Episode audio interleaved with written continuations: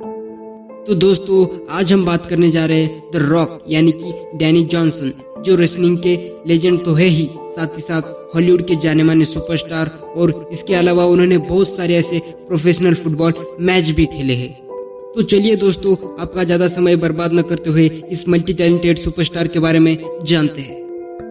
The rock का जन्म 2 मई उन्नीस सौ बहत्तर को कैलिफ़ोर्निया के हवर्ड में हुआ था। उनके पिता का नाम रॉकी जॉनसन है, जो एक मशहूर रेसलर रह चुके हैं। और उनकी माँ का नाम एटामोविया है, जो मशहूर रेसलर पीटर मोविया की बेटी है। दोस्तों, रॉक एनोए फैमिली से ताल्लुक रखते हैं, जिस फैमिली में उमागा, रिकिसी, योकोजोना और रोमन रेन जैसे महान रेसलर ने जन्म लिया है। इसके अलावा उनकी कज़न सावलिया केनन भी एक प्रोफेशनल रेसलर है, जिन्हें रेसलिंग की दुनिया में निया जैक्स के नाम से जाना जाता है। और वो डब्ल्यू में रॉ ब्रांड के लिए खेलती है। दोस्तों, रॉक बचपन से ही अपने पिता को रेसलिंग में लड़ते हुए देखते, लेकिन उनके अंदर प्रोफेशनल रेसलर बनने का कोई शौक नहीं था। हालाँकि उन्हें फुटबॉल खेलना पसंद था और वो आगे चलकर फुटबॉल में अपना करियर बनाना चाहते थे।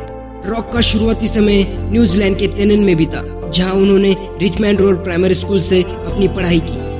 आगे चलकर उनकी फैमिली फिर से अमेरिका लौट आई, जहाँ रॉक ने President Williams McKinley high school से अपनी हाई स्कूल की एग्ज़ाम पास की।